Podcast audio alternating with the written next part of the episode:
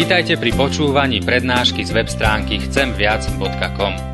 Portál chcemviac.com pre vás pripravilo slovenské evangelizačné stredisko. Nech vám táto prednáška poslúži na duchovný rast a múdru orientáciu v živote. Dajte ju do pozornosti aj iným. Pridajte si nás na Facebook alebo Twitter. Chcemviac.com. Viac ako dáva tento svet. Drahí bratia ako som povedal na úvod služieb Božích, dnešná nedeľa nás volá k radosti. Aby sme nielen počuli, ale aby sme prijali to radostné svedectvo o blížiacom sa pánovi. Celý advent na adventných večierniach sme hovorili o tom, ako pán Boh zasiahol a zasahoval do životov ľudí, niektorých ľudí a urobil priam taký škrt do ich plánov, zmenil ich plány a hovorili sme aj o ťažkostiach a zápasoch, ktoré nastali v životoch týchto ľudí. A od týchto životov týchto konkrétnych ľudí prišlo aj utrpenie, bolesť, aj odmietnutie.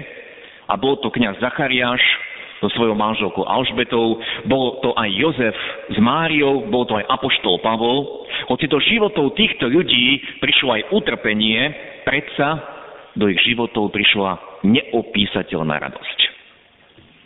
My sme dnes pred oltára počuli Márin chválospev. Mária pritom ešte nevedela, čo ju čaká. Podľa Možišovho zákona mala byť ukameňovaná, pretože bola tehotná a pritom bola zasnúbená a Jozef vedel, že to nie je jeho dieťa. Máriu čakali v živote samé ťažkosti, veď takto aj prorokoval staručky Simeon, tvoju dušu prenikne meč. Tým, že Mária súhlasila a povedala, som služobnica pánova, staň sa mi podľa tvojho slova, tým nastúpila na cestu, ale aj na cestu utrpenia, na cestu, ktorá prinášala aj ťažkosti. A predsa na počiatku tejto strastiplnej cesty nachádzame v písme ten Márin nádherný chválospev. A je to chválospev radosti, chválospev oslavy Boha za to, čo Boh urobil, za to, čo Boh ešte urobí. Najviac možno v tomto chválospeve by sme si mali všimnúť verš 54, kde Mária spieva o Božom milosrdenstve. Lebo Pán Boh je milosrdný, Pán Boh nezabudol na to, čo nám slúbil. Pán Boh sa k nám biedným sklonil a stále sa ku nám skláňa. Ten Márin chválospev, bratia a sestry, nie je v písme jediný a nie je ani jediný v úvode Evanelia Lukáša. Krátko po tomto chválospeve zaznamenal evangelista Lukáš aj chválospev Zachariáša, kniaza a teda otca Jána Krstiteľa. Potom tam v Evangeliu Lukášovom čítame aj chválospev staručkého Simeona a potom aj chválospev Anny, aj keď je napísané iba, že chválila Boha, keď sa stretla s narodeným Ježišom. A vôbec celý ten Lukášov úvod Evanelia je preniknutý, priam presiaknutý radosťou aniel Gabriel zvestoval kňazovi Zachariášovi radostnú novinu.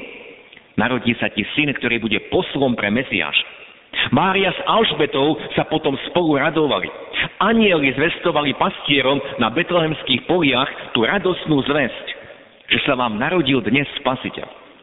Neskôr čítame o mudrcoch, ktorí sa zaradovali veľkou radosťou, keď videli hviezdu nad Betlehemom, pretože oni odbočili do Jeruzalema.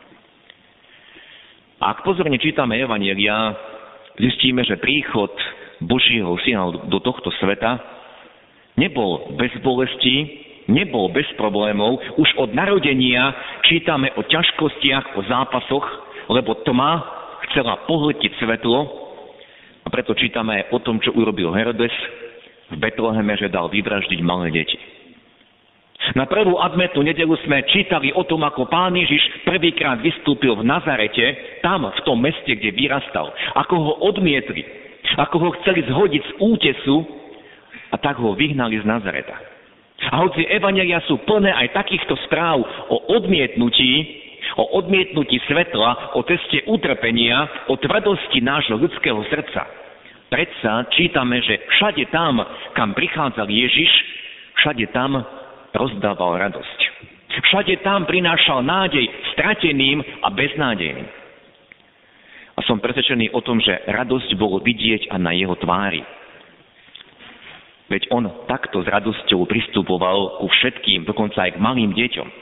Evangelia nám síce opisujú najviac jeho utrpenie a smrť, ale všetky štyri evanelia končia radosnou správou o skriesení.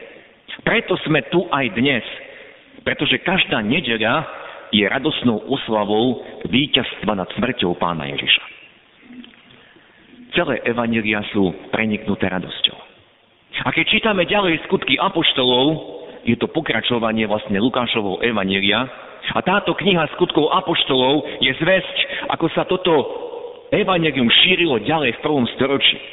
Aj tam nachádzame mnoho správ o utrpení, o ťažkostiach, o prvých mučeníkoch, ako bol Štefan a ďalší.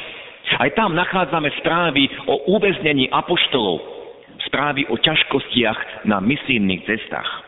Ale predsa kniha skutkov apoštolov je kniha, v ktorej dominuje radosť. Evangelium sa šíri a nič toto evanelium nemôže zastaviť. Všade, kam prišla zväzť Evanielia, aj spolu s utrpením, pre tých, ktorí túto zväzť prijali, obrovská radosť naplnila ich srdce. A nikto a nič im túto radosť nemohol zjať. Myslím, že bratia a sestry už vnímame, že všade, kam prišla zväzť Evanielia, tak stretla sa s dvoma základnými reakciami. Tá prvá reakcia bola radosť a žiaľ, tá druhá reakcia bola tvrdosť. Spomeniem ešte dve udalosti zo záveru pôsobenia nášho pána, keď prišiel slávnostne do Jeruzalema a prišiel tam ako kráľ pokorný na osliadku, tam tiež nachádzame tieto dve reakcie. Jedni sa radovali, jasali a druhí sypeli zlosťou a kuli plány ako sa tohto kráľa zbaviť. A hneď na to vošiel do chrámu, vyčistil chrám od toho, čo tam nepatrilo a pristúpili k nemu chromí, chorí a on ich uzdravoval. A opäť nachádzame dve reakcie.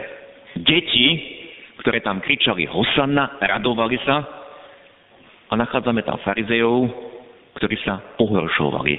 Majstre, zakážim to nielen Evanielia, ale celá nová zmluva nám svedčí o týchto dvoch základných reakciách.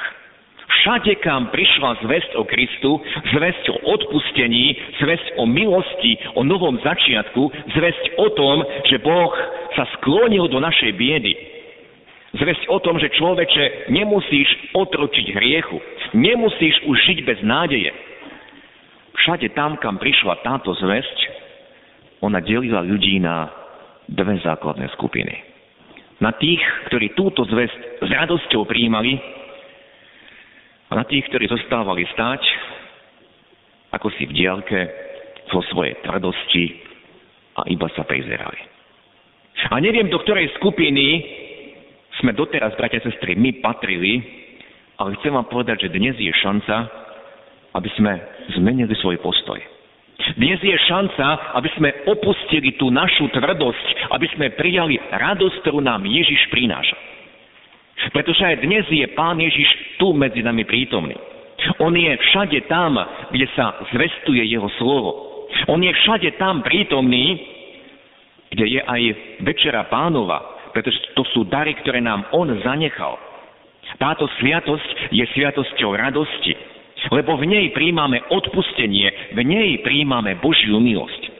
Aj dnes je čas, aby sme prestali stáť niekde obďaleč, aby sme prestali byť divákmi, ktorí sa len prizerajú a možno posudzujú ostatných, prečo ten a ten ide k spovedi a k večeri pánovej, prestaňme takto posudzovať. Aj dnes je čas, aby sme odhodili svoju tvrdosť a prijali radosť, ktorú nám ponúka Ježiš.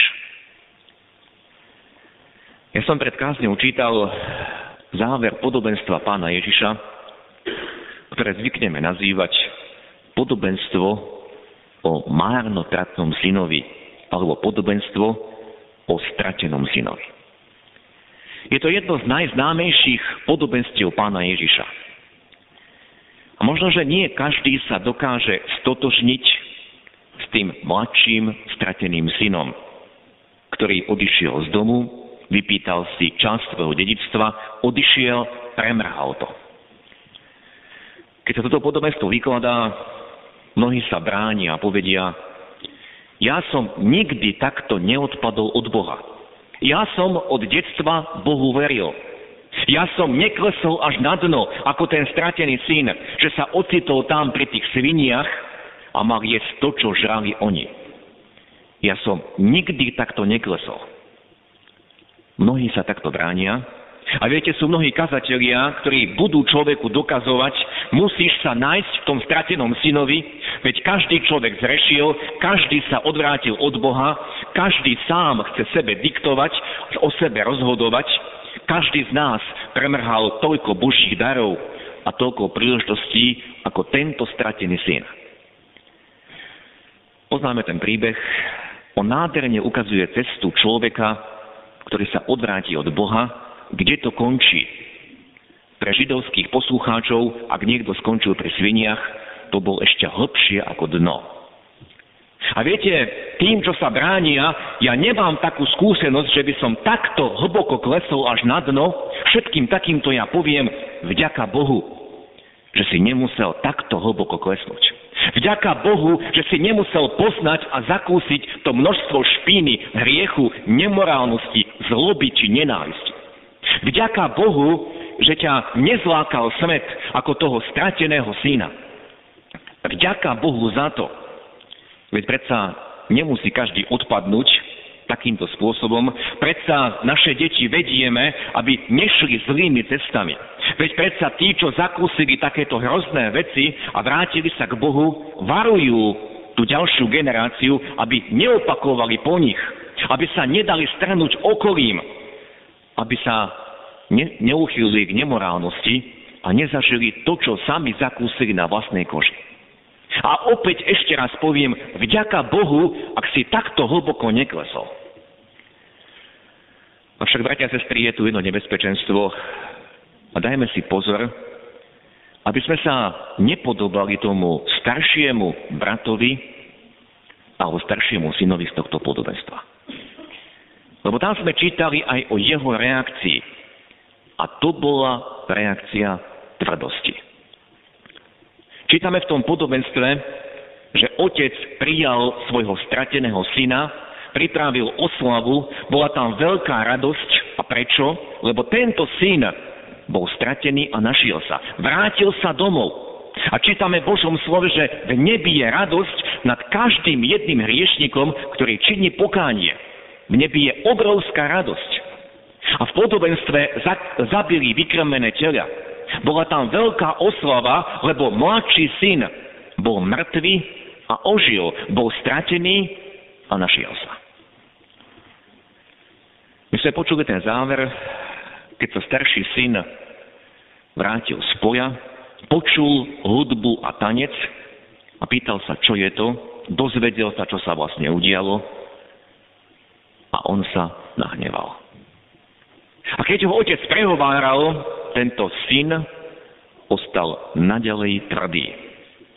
A o svojej tvrdosti vyhlásil, koľko rokov ti slúžim a nikdy som neprestúpil tvojho rozkazu. Preto som povedal, bratia a sestry, dajme si pozor, aby sme sa nepodobali tomuto staršiemu bratovi, lebo aj my, žiaľ, takto často zmyšľame. Pane, ja ti slúžim. Pane, ja nie som ako ostatní. Pane, ja nie som až taký veľký hriešnik. Ten starší syn nechápal otcovú lásku. Ten starší syn nechápal otcovo milosedenstvo. Ten starší syn nechápal otcovú radosť, že sa teší nad tým, že jeho brat sa vrátil. Ten starší syn nevidel ani tú svoju nechápavosť, Nevidel ani to, že on žije vďaka otcovi a otcovej milosti. A tento starší syn zostal vo svojej tvrdosti a tá tvrdosť ho, ho minula radosti a nič z tej radosti nemal. A ja túžim, bratia a sestry, aby nikto z nás nemusel zostať postoji tohto staršieho brata, ktorý sa odmietal pokoriť, ktorý nechcel uznať, že otec má pravdu, teda nechcel uznať, že Boh má pravdu, ktorý nechcel uznať, že on sa míli.